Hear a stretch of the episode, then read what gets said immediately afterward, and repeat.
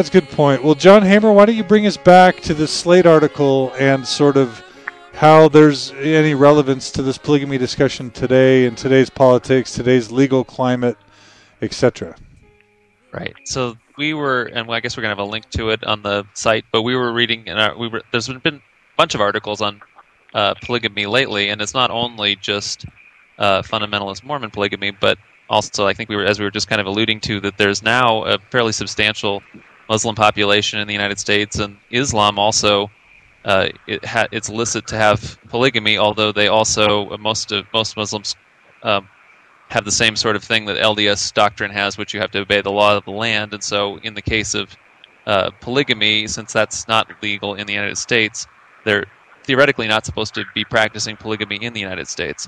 And so the article was actually making the point that um, that is actually a comfortable thing for many American Muslims because American Muslims aren't, even though it's licit in their religion to be polygamous, they're not necessarily keen on having being able to practice it. And I'm sure that most mainstream Mormons feel the same way. If, if suddenly polygamy were legal in the United States, the last thing that um, is going to happen in the LDS Church is that you know they'll, they'll go back to allowing uh, polygamy to be practiced. And so then the other the other thing that I thought we might uh, talk about is just this the, the general question of whether or not um, polygamy might be uh, legalized or what the difference between uh, polygamy legalization and decriminalization is. And I think Tom was already alluding to that. Uh, yeah, I, I guess maybe one of the best places to start is is uh, something I like to emphasize on my show a lot is that the only laws that count are the laws that are enforced. And with the exception of Tom Green, um, polygamy, the actual bigamy laws themselves are no longer enforced. And if you talk to um, the attorney generals in, in, in Utah and Arizona, they'll openly tell you this. They're they're not looking to prosecute bigamy itself, and the reason they don't is because they want to open up these communities and ferret out some of these other problems that have have been there for a while. So formally, polygamy is still illegal in the United States. In practice, it's it, it's at least decriminalized in, in in that regard. Does that make sense? At least with right. the attorney and so the general distinction, right? So the distinction between yeah legalization and decriminalization is if it's if something uh, is decriminalized, it means you're not going to be arrested for it. Whereas if it's actually we go through the process of legalizing it, then you have to set up an entire legal code to regulate it. And people Right. immediately say, "Well, I don't care what consenting adults do. I don't care if people, you know, eight people all get married to each other." Well, you don't. Maybe you don't care about that, but it, it, so in other words, you don't want to arrest people for that. But it, it's a, that's a far cry from saying, "Well, I want to set up a legal code so that we can figure out how."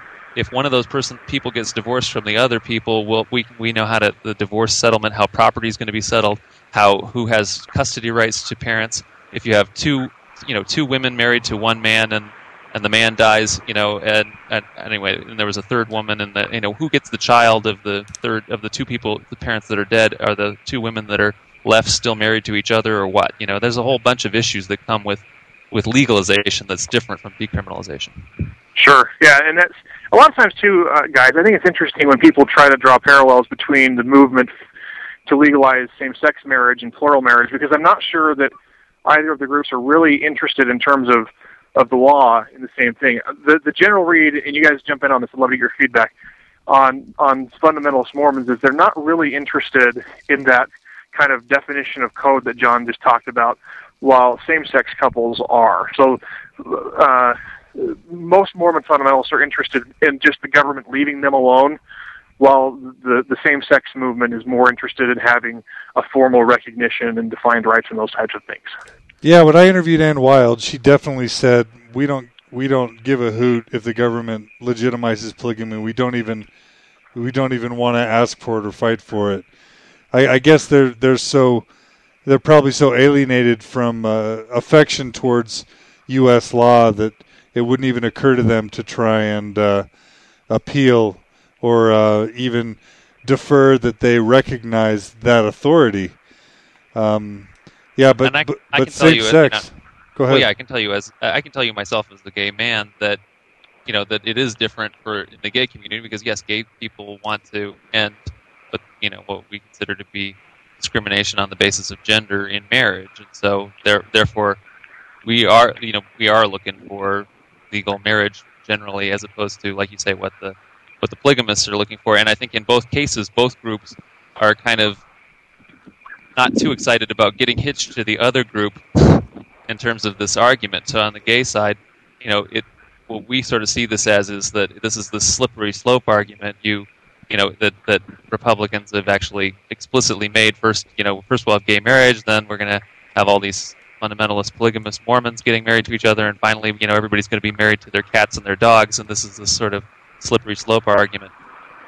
Whereas, like you say, from the fundamentalist side, fundamentalists are generally speaking highly conservative socially, other than their polygamy, which is, most people don't consider to be socially conservative. But anyway, other than that, they have a fairly conservative social values, and they're not too keen on homosexuality. So, well, one of the things that uh, that struck me about the Slate article about that we read, which John's going to post the link for, about the the the Muslim polygynous marriages, was that one of the clerics who marries polygamous couples says that you know if a man can have a hundred girlfriends and it's legal, I don't say you can't have more than one wife. So in that sense, there is a it, it, the the fundamentalist Mormon the the fundamentalist Mormons do have I think a leg to stand on that this is a that this is a moral practice. This is marriage we're talking about. It's a commitment.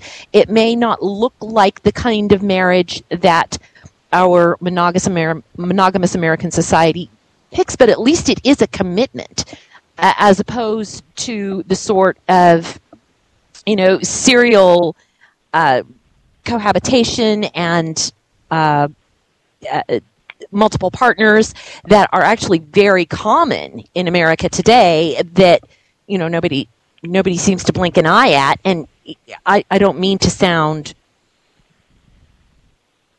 all critical of that because you know I, I, I really don't have a dog in that hunt. But it it is a it, it is interesting that this is portrayed as a moral issue eh, by both sides, but from a different perspective. The other thing that I think is that whether or not the fundamentalists care that the um, that there's any kind of legal recognition for their relationships is kind of irrelevant to me uh, because I think that by by codifying it, that that that can that has the possibility that offers the potential of eliminating a lot of the abuses in some of the more extreme communities where that you know, if you say, yes, you can have more than one wife, but you may not marry anyone under the age of 18, then instead of having to have the secrecy that you do and it being difficult for them to penetrate those communities, then the state can aggressively aggressively pursue those marriages, polygamous marriages that are that do contradict the law, that are against the law. If it's if they're all illegal, then it's harder for them to it, it becomes harder for them, I think, to infiltrate and to choose which ones they'll prosecute. And whereas if only certain ones are illegal, which you know, I, I I wouldn't see any I, I wouldn't I can't imagine anyone having any kind of problem with you know, that a woman has to be of age to consent to enter into such a marriage then I would think that making prosecution of the abuses that that would make that a lot easier. Yeah, and, and that's certainly though that I think that certainly still would be the case with decriminalization. So in other words, that's the argument that if you were to just simply say, okay, polygamy itself is not a felony anymore, but rather we what we are, but what still will be a crime regardless of polygamy being criminalized or not is un, you know underage you know whether you're going to call it underage marriage or rather underage uh, sexual relationships, it's still going to be statutory rape and everything like that. So that's the that's without having to go through and codify what how polygamous property settlements and everything else like that works with a whole legalization program. The decriminalization program would accomplish, I think, exactly what against doc. I think it wouldn't be as clear though. I think it wouldn't be as clear because you know you can have monogamous relationships then that aren't prosecuted, that are this that are this you know that are you know uh, a 19 year old guy and a 16 year old girl and you know it's it's it's consenting and you know and it can be There's no- legal for them to get married, but it. Well, but then you're I- I- talking about making a special, a special, some kind of special law where polygamists can't marry 16 year olds, but monogamists can marry 16 year olds, or what? Well, monogamists already can marry 16 year olds. I'm talking about making a special a special rule for polygamy that if you enter into a polygamous, polygamous marriage, you both have to be 18. You don't have to change the rules for monogamy to to to add this. When you But is that fair? yeah, I think that if it's wrong one way, why wouldn't you just make Well, everybody the wait whole- until they're consenting adults? Well, I have I have no argument there, but that's not the way the laws stand now. And you know, fair and the law don't aren't always things that necessarily go together. Um, is that fair? Well, no, but you know, is it is it fair that a 15 year old girl is married to a a a, Well, I don't think, a- I, but I would say that I don't. A sixty-year-old man against her will. Yeah, Uh, but what if it's a monogamist who's marrying a 15 year old girl against her will? It's who's who's 60. I mean, you're saying that that's an exception because he's not a polygamist. I mean, I would say that if No, you're going no, to say no, that no, that's no, the wrong no, thing no, to I'm do, not- so I'm let's okay. Let, but you're because but if because if a monogamist, if if a, if a 60 year old man is marrying a 15 year old girl and it's a monogamous marriage it's going to be legal but that but I think I'm suggesting that if you're saying that that should be illegal for polygamists to do, it should also. I mean, why wouldn't that be just as because as Because if- offensive if because- it's a monogamist doing that? well it, i guess i guess what i what i'm getting at is is that if it's if it's a marriage that is not a there isn't that there isn't the whole problem of he's already married if he's not so if so there's going to be paperwork But, but the, the Whereas problem in a there is that he's polygamous already marriage, married. there isn't. Tom, what we're Yeah, saying? yeah. I said that the problem here is not that the person's already married. The problem is that uh, it, it's a an older man forcing a younger woman in into a marriage. Whether or not there are other wives involved is really peripheral. And and so maybe maybe there should be a law that you have to be 18 to get married. Maybe it should change with monogamous too, but you can't have one law for one group and then one law for another because Well, it, sure it needs not can, just for because fairness. if- if- But it'll get struck It- No, down. no, no. We we If believe because in the United States, right in the Constitution, we've got equal protection under the law. I mean, that would in in, in John Hamer's right. That would be struck down in a moment for that reason. So you can't you cannot make a law that says in order to enter into a polygamous marriage you must be 18, even though. I- i- And if there are laws in place that say that in order for, for example, a 16 year old girl to get married, she needs to have parental consent and approval of a judge, which It is the have to- case in some It places. would have to be it would have to be the same for both monogamous and polygamous. You can't have one set of rules for monogamous and one set of rules for polygamist. It's not fair, and it's also not legal. It's not constitutional. Well, let me just. Uh, I, this is this is a good conversation. Let um, let me segue it a bit because we're bumping up against the end. I, if that's okay. And do you want to have a final word on the thing before we? oh, uh, are we doing our rant or are we? No, just no, no, no, no. I, I was just gonna mention No, a I don't have couple. anything more to say. Okay, no, on that point. Okay, so, um, Can I, I, throw I one ju- thing in, John? oh no, please. I, I wasn't going to close it. I was just going to move on from that thread. Yeah, that- that- on that thread, I want to throw something in before we move on. Okay. is is John Hamer? You mentioned just a minute ago, um, and it's one that's been made actually explicitly by Republicans that if we allow gay marriage, then we have to allow polygamous. Right. Right. Sure, That's yeah, really a specious. That, that we end up with a slippery slope. That's really a specious argument. I really think it's a, a, a very illogical one.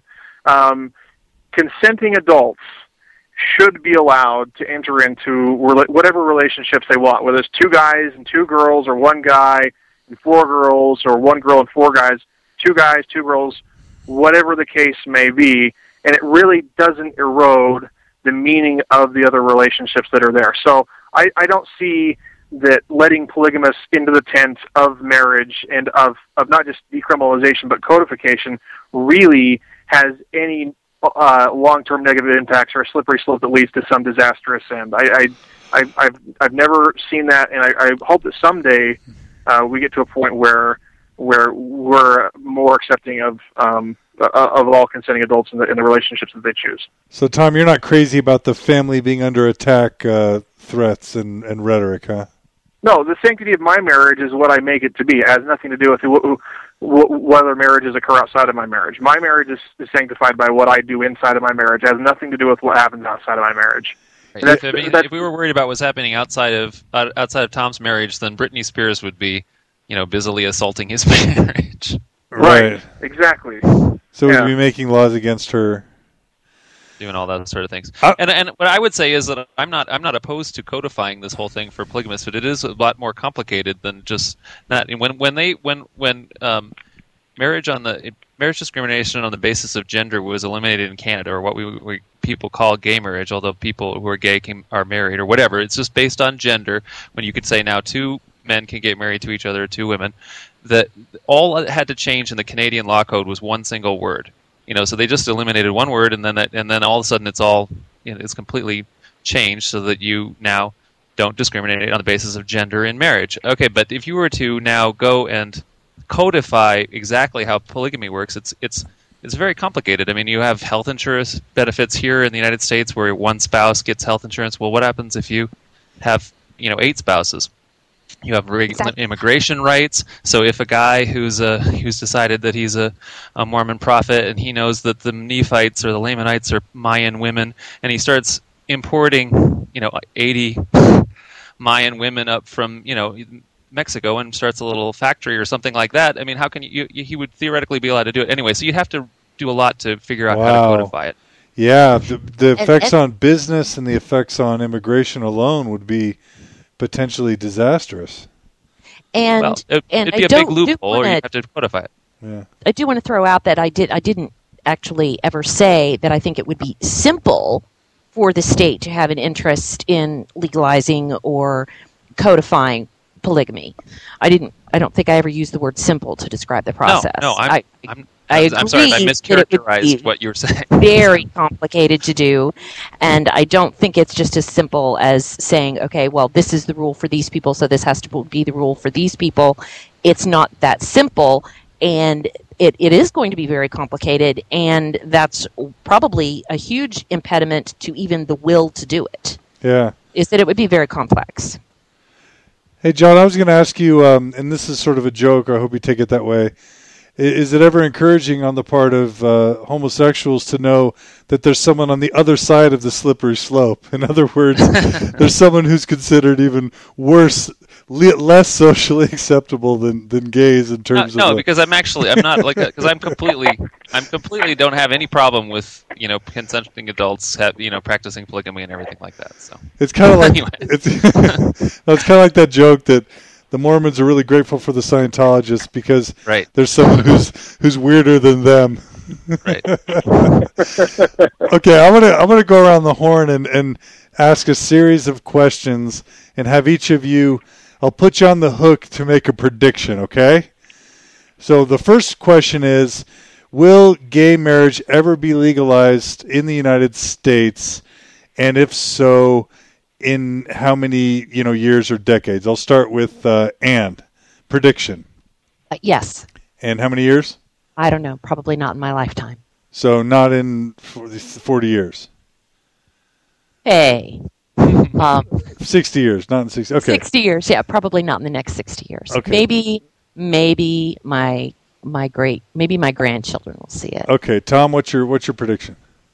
I, I say yes, and I actually say in the next 20 years, and it will be through the courts, and it will be very unpopular, much like um, civil Brown rights versus Board of Education. But uh, that's how that's how it's uh, it's going to come. It's it's not going to come through a, a political movement. It'll be a, a legal case. It, it'll be within our lifetime. There's no question about. it. I think within 20 years, we're getting really close to it. 20 years, okay. John Hamer.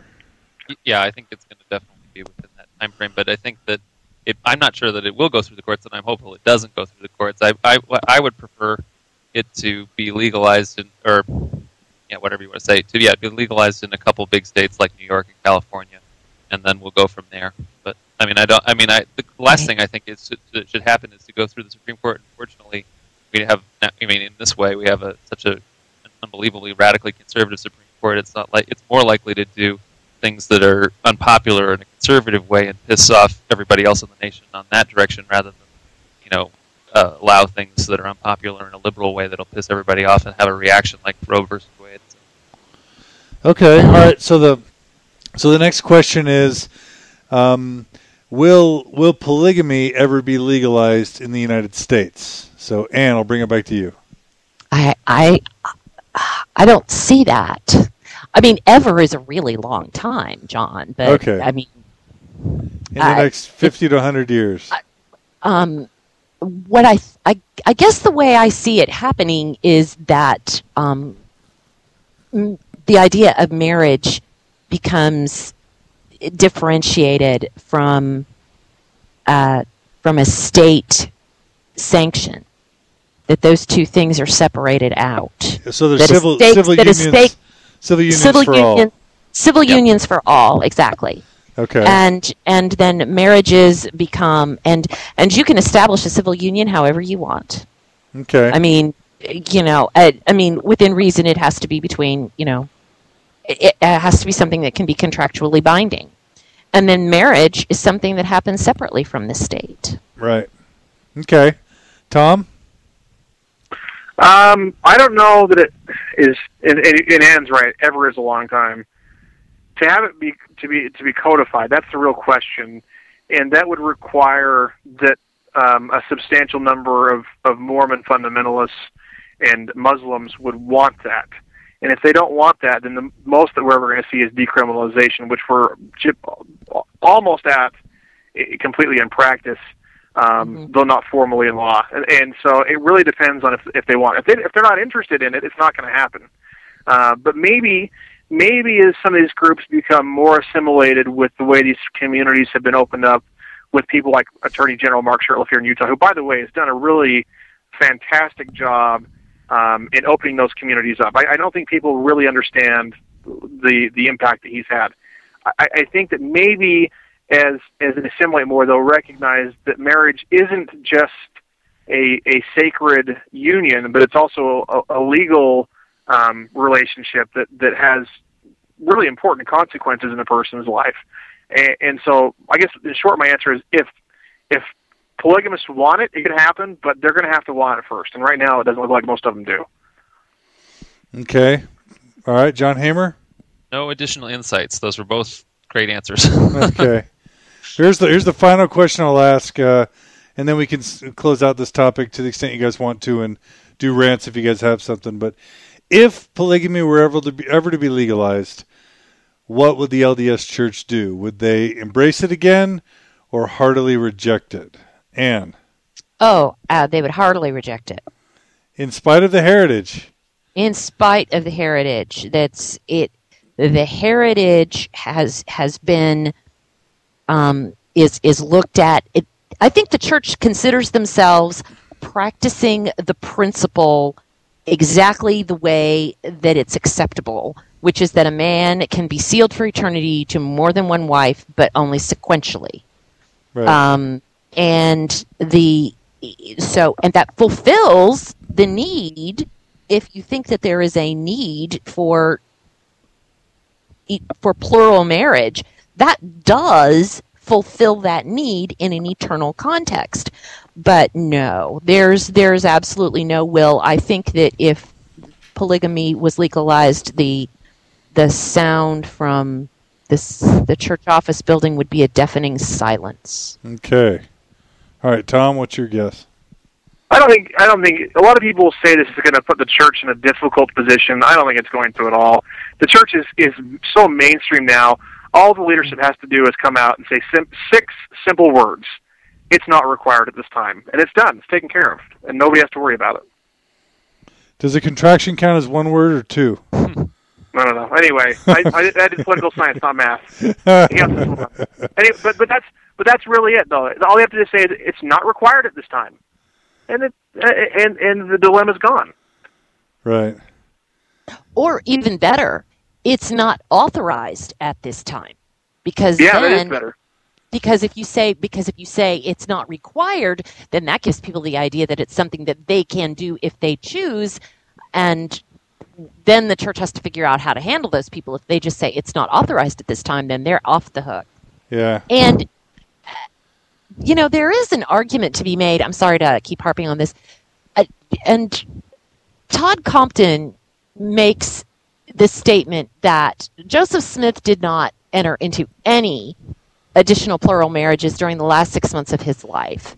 And uh, I have read, I, I am not sure where, but I have read that William Law, it, it, correct me if I'm wrong, William Marks, John or Tom, William Marks, William Marks okay, the state claimed that Joseph told him that polygamy was a huge mistake and it was going to destroy the church before Yeah, he was too. assassinated. And uh, and if if and I realize that, that there's probably as much of a political agenda to publicizing statements like that. Poli- by political, I mean uh, in terms of justification of a particular faith viewpoint. Um, but if if that is the case, and I don't know why we would disbelieve why that is any less likely than an ordination by John Taylor in 1886, then you know none of these people have a leg to stand on. If you're going back to Joseph Smith as the Well, ex- authority for doing these except, things, except for that he was. I mean, we we can't know precisely. You can't know precisely what Joseph Smith's plans were at the time of his death. So he may well have been moving in that direction. He told different things to different people, and maybe he told Right. that to William Marks. He had he allowed Emma to burn up a revelation. He he told William Law that that he wasn't going to do it anymore, and he stopped. Like you say, Todd Compton has shown that he stopped conducting any more plural marriages, but they hadn't necessarily, you know, completely told everybody, okay, this isn't going to happen. He might, the people might have just thought it was suspended or whatever until things, till till things got quieter. And you know, he Right. was, you know, there were all kinds of things that he may have been planning to do at the time of his death. He might have been planning to move to Texas. That was a pretty serious, serious option. But obviously, none of those things happened because he died. So, yeah, Interesting. Interesting. I, I hadn't I, I'd heard a little bit about that, but not so a stake president claimed that Joseph told him the whole polygamy thing was a mistake. the presiding would stake president. And and that it would destroy the church, Wow. which obviously it did not. Obviously, it did not. It almost did. It surely almost did. Yes. You And know- maybe if Joseph had lived, it would have. You know, th- th- I'll, I'll close with this thought, and then we can rant or whatever. But man, this shows me that I don't understand human nature at all. Because if you would tell me, you know, if you would have told me there's going to be a religion that, you know, after f- 15 years of it really growing, you know, it's going to teach this doctrine or teaching that it claims is eternal and everlasting, and it's going to be taught as a requirement for heaven and then uh, hundred, you know, then sixty years into its its existence, it's going to do an about face and tell all its members, "Never mind, we're stopping it." And then you fast forward, you know, 160 years, and nobody's even going to really remember that it was a requirement, and they're going to even look upon that behavior as repugnant and you know as there being nothing more horrible than that thing I wouldn't have thought that humans with reason would have the capacity to endure such a roller coaster. But not only have they endured it, you know, the LDS churches thri- thrived under under you know on that roller coaster. That just shows that humans are very malleable. You know? Well, it, or that institutions uh, institutions change and evolve with the times. I mean, this is just what always you're gonna you can you can look now. You trace the trace the the origin of the Republican Party and go through all the different you know directions and beliefs and views that it's had all through it. Same thing the Democrats. I mean, institutions simply evolve generation after generation. So I don't think that the LDS Church is is any more malleable, or I mean, in a lot of ways, it's less malleable. It doesn't change very fast. So I, I, I guess I would say that you know when you go back into history, you're going to find all, there were all kinds of different ways that the the Roman Catholic Church has behaved throughout its 2,000 year history, but it behaves the way it does now in, in all kinds of different ways, just because institutions evolve as, just as time goes on. Yeah, but The rel- LDS oh, go ahead, Anne the LDS Church has uh, has a a very uh, solid uh, doctrine in their favor in making those things, and that is continuing an ongoing revelation. And the idea that what God requires at one time may be different from what God requires of another. The idea of, for example, I've I don't know if any of you have heard this argument, but the idea that the eternal uh, covenant of marriage it means the eternal is one of the names of God. That it so it reter, refers to a godlike marriage. Um, that the new and everlasting covenant was actually eternal marriage. Now, obviously, the saints at that time didn't understand it that way, but the saints of the time now still they they see the revelation as being the same. They're just interpreting what that thing is very differently. And I think one of the great um, one of the great uh, muddles in the LDS Church is the idea among the saints that the doctrine has never changed, that the doctrine is eternal and unchanging, and that's that's quite obviously not true.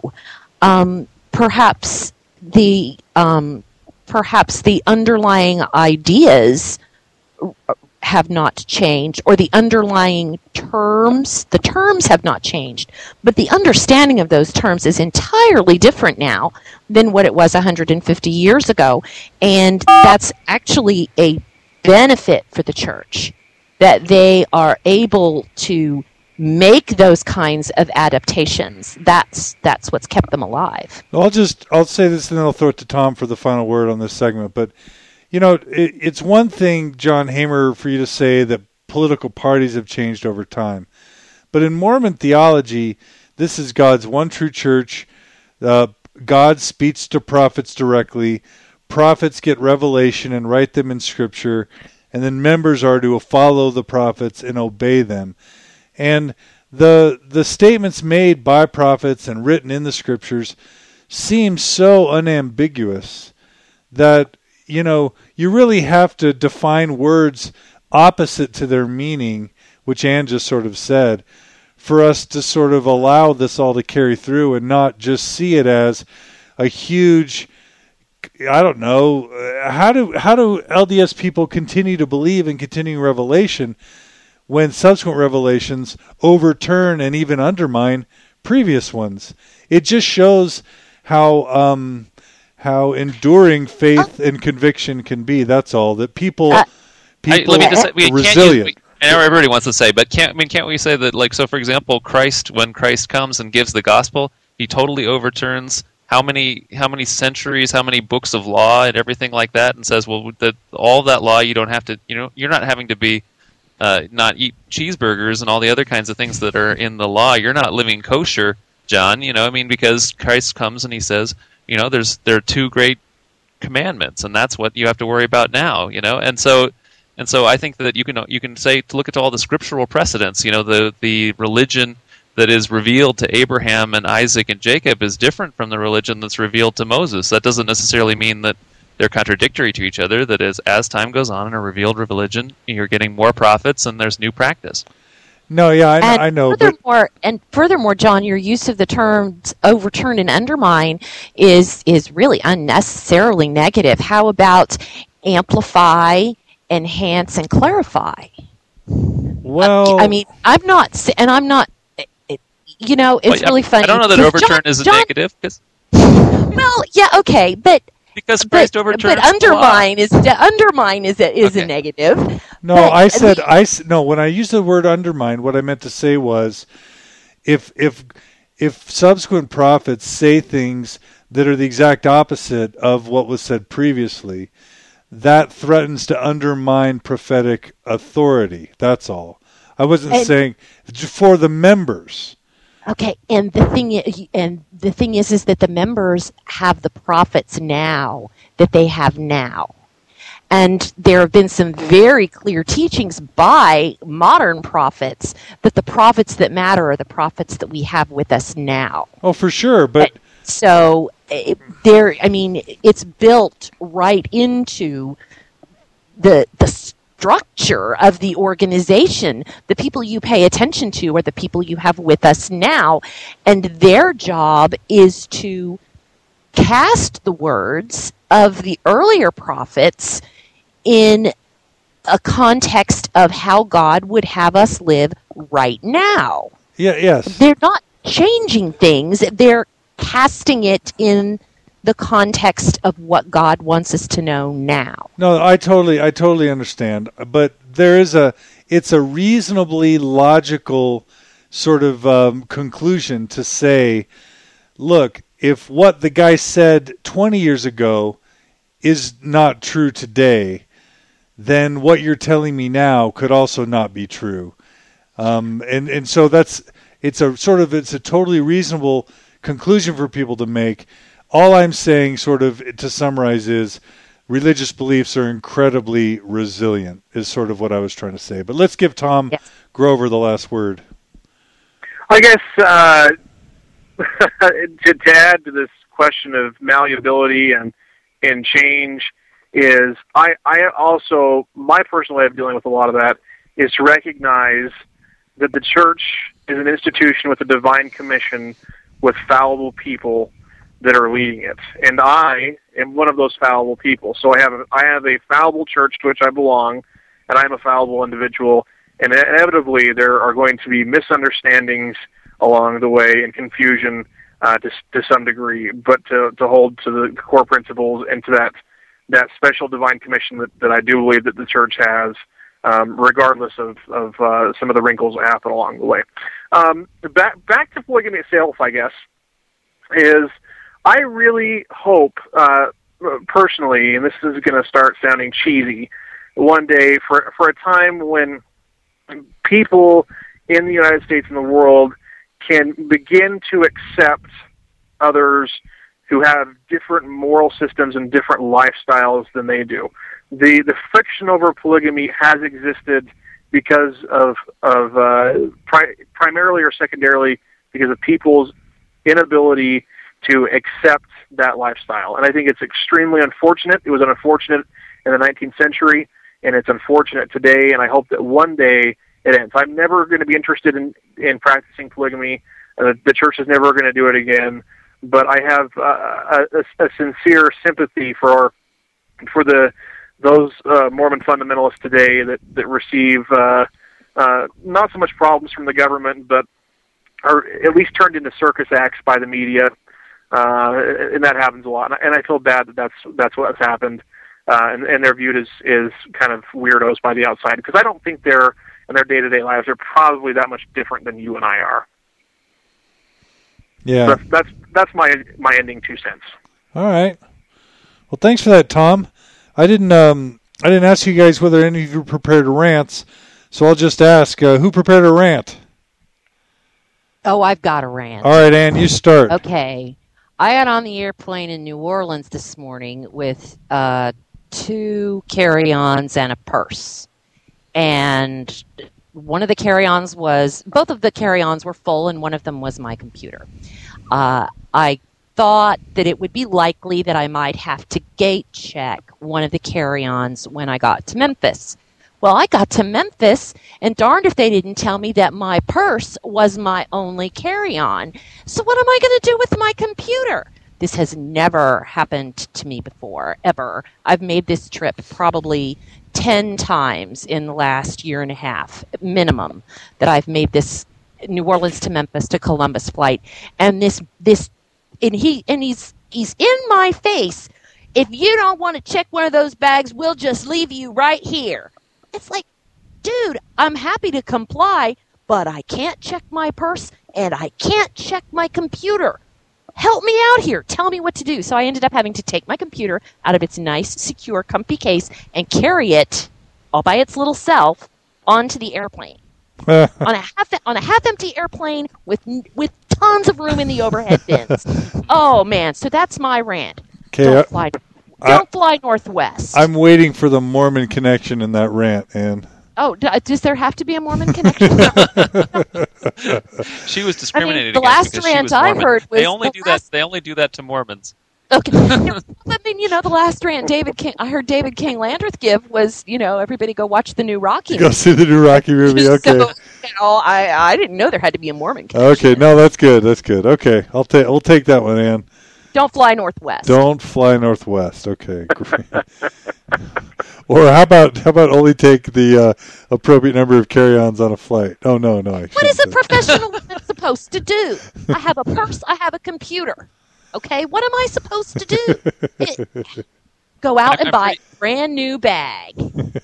You know, spend fifty bucks I don't have so that I can carry this stuff. It's just stupid. Don't cross Ann Porter is the rant that it should be. Uh, fat, you know, fat lot. Of, you know, all I'm doing is yelling, Don. I didn't accomplish anything. All right, John Hamer, do you have a rant for us? Uh, Uh, can I it's not interrupt here? I'm sorry. I really need to interrupt here. That was so cathartic, gentlemen. Thank you. Oh, it's Good. our pleasure. Mine's not a rant. I just wanted to point out that I've been broadcasting with some difficulty from Jackson County, Missouri, the place that Joseph Smith identified as Zion. And uh, you know, I've been spending the week here uh, at the at the temple lot where there's a you know, within just a few block radius there are several interesting Latter-day Saint churches. The temple lot itself is where the Church of Christ temple lot is. Across the street is the Community of Christ temple, and on the other corner is the LDS Visitor Center, and nearby is the headquarters of the Remnant Church, the headquarters of the Cutlerite Church. So it's just a fun place to come and come and visit. So you're feeling you're feeling the uh, LDS spirit there in extra concentration. I am on, and, and now that I've been here in Zion, I'm going to the other Zion tomorrow. Oh, so I'll see you in right, Salt Lake. right. All right. Well, excellent. Um, thanks for that, John. And uh, Tom, you got a rant for us? Um, go see the new Simpsons movie. since I, I guess. and oh, one more, one more. And and I, I've been I've been mocked for saying this to other people, but I'm going to say it publicly again. Everyone needs to go see John Travolta in Hairspray. It's hilarious. You'll die. It is so funny. I'm serious about that. Do it. Do it uh, this next week. I, I think people are going to start turning off our rants w- once they start if we keep this up. It'll be a little Siskel and Ebert. Two thumbs up for Bourne Supremacy. All right. Well, my I guess I'll, I don't have a rant, but I'll just uh, end by saying that uh, some of you may have heard that I've just been made the executive director of uh, Sunstone Education Foundation. Um, that's uh, it's it's been uh, something that um, I don't know that uh, it's been a real pleasure for me to get to know the people at Sunstone and to um, have the opportunity to help move that organization forward a bit. Uh, Sunstone has a very proud tradition of uh, living under its motto, which is faith seeking understanding. Uh, it, it gained a reputation in the late 80s, early 90s of being an organization of dissent. But if you if you go back and look at the articles and the speeches given in the 80s, and and then in the late 90s and early 2000s, uh, and all throughout, you'll have people like Hugh Nibley presenting at Sunstone, Richard Bushman, uh, Daniel Peterson, Lou Midgley, uh, Blake Ostler. There's always been a rich tradition uh, over time of, of multiple voices being expressed. Uh, the vast majority of Sunstone articles and presentations have always been pro LDS and pro Mormon. Um, but because of sort of some understandable but unfortunate events that happened in the late 80s, early 90s, you know, there's a degree to which Sunstone suffers from a, a reputation as being dangerous and uh, something to shy away from. But I just want to ask everyone to consider giving Sunstone uh, a chance if if you've never, you know, picked up a magazine or come to a symposium before, or if if you felt burned at, at some point or or disinterested and and put Sunstone down or decided to write them off, I would consider everyone to. I, I would I would uh, urge everyone to consider giving Sunstone a second chance. I can tell you that uh, going forward, as I work with Dan Witherspoon and the board and others, that our goal is to make Sunstone a place where Mormons can, in a in, in, in an independent and safe way, can pursue their faith, can pursue their beliefs, can discuss openly issues that concern them in a way that hopefully is going to make everybody stronger and uh, everyone edified. So that's my plug for Sunstone, and thank you guys for your patience with that. And I think I'm going to see all of you next week. This is going to be the first time I'm, I've ever been, so I'm very I'm looking forward to it. John John Hamer, are you going to come to the sing along? I, I got to. Friday You'll you'll just have to send me the details, and I'll come to the sing along. There's Okay. there's literally a sing along, Anne. Yeah, Kristine Haglund Harris promoted it. Oh, okay. Um, Is it- and so oh, yeah, that okay. not is that not really a sing along? I, I wasn't sure if she was joking or what, but maybe we'll make sure it becomes one. Well, I kind of thought we were all going to get to sing. That'd be awesome. Okay, we'll do it. Well, you mean I, I, was I taking things literally again? No, I don't know. I don't know. If if so, you came by it honestly. And and Tom, you'll be there too, so uh, it's going to be fun. Yes, yes, yes, yes. All right. Well, let, I just want to thank all my guests, uh, Anne, John Hamer, and uh, Tom Grover. Thanks so much for your wonderfully fascinating and stimulating uh, observations and thoughts. Thanks It's been a lot of fun. It was good to talk fun. with John and Anne too. Yeah. It was fun. Thanks for thanks for asking me back, John. Oh, no problem. You guys are brilliant. So, uh, with that, thank you for joining us at at Mormon Matters podcast. We uh, you can you can find us at mormonmatters.org up on the internet. Uh, please email us at mormonmatters at gmail.com. If you have any thoughts or questions, feel free to comment on this episode or any past episodes. Uh, we and buy appreciate. Sky Pixton's music. Oh yeah, by Sky Pixton's Music and her brother Clayton. They're good people. So uh, with that, thank you all again for tuning in, and we look forward to speaking with you again next week. Take care.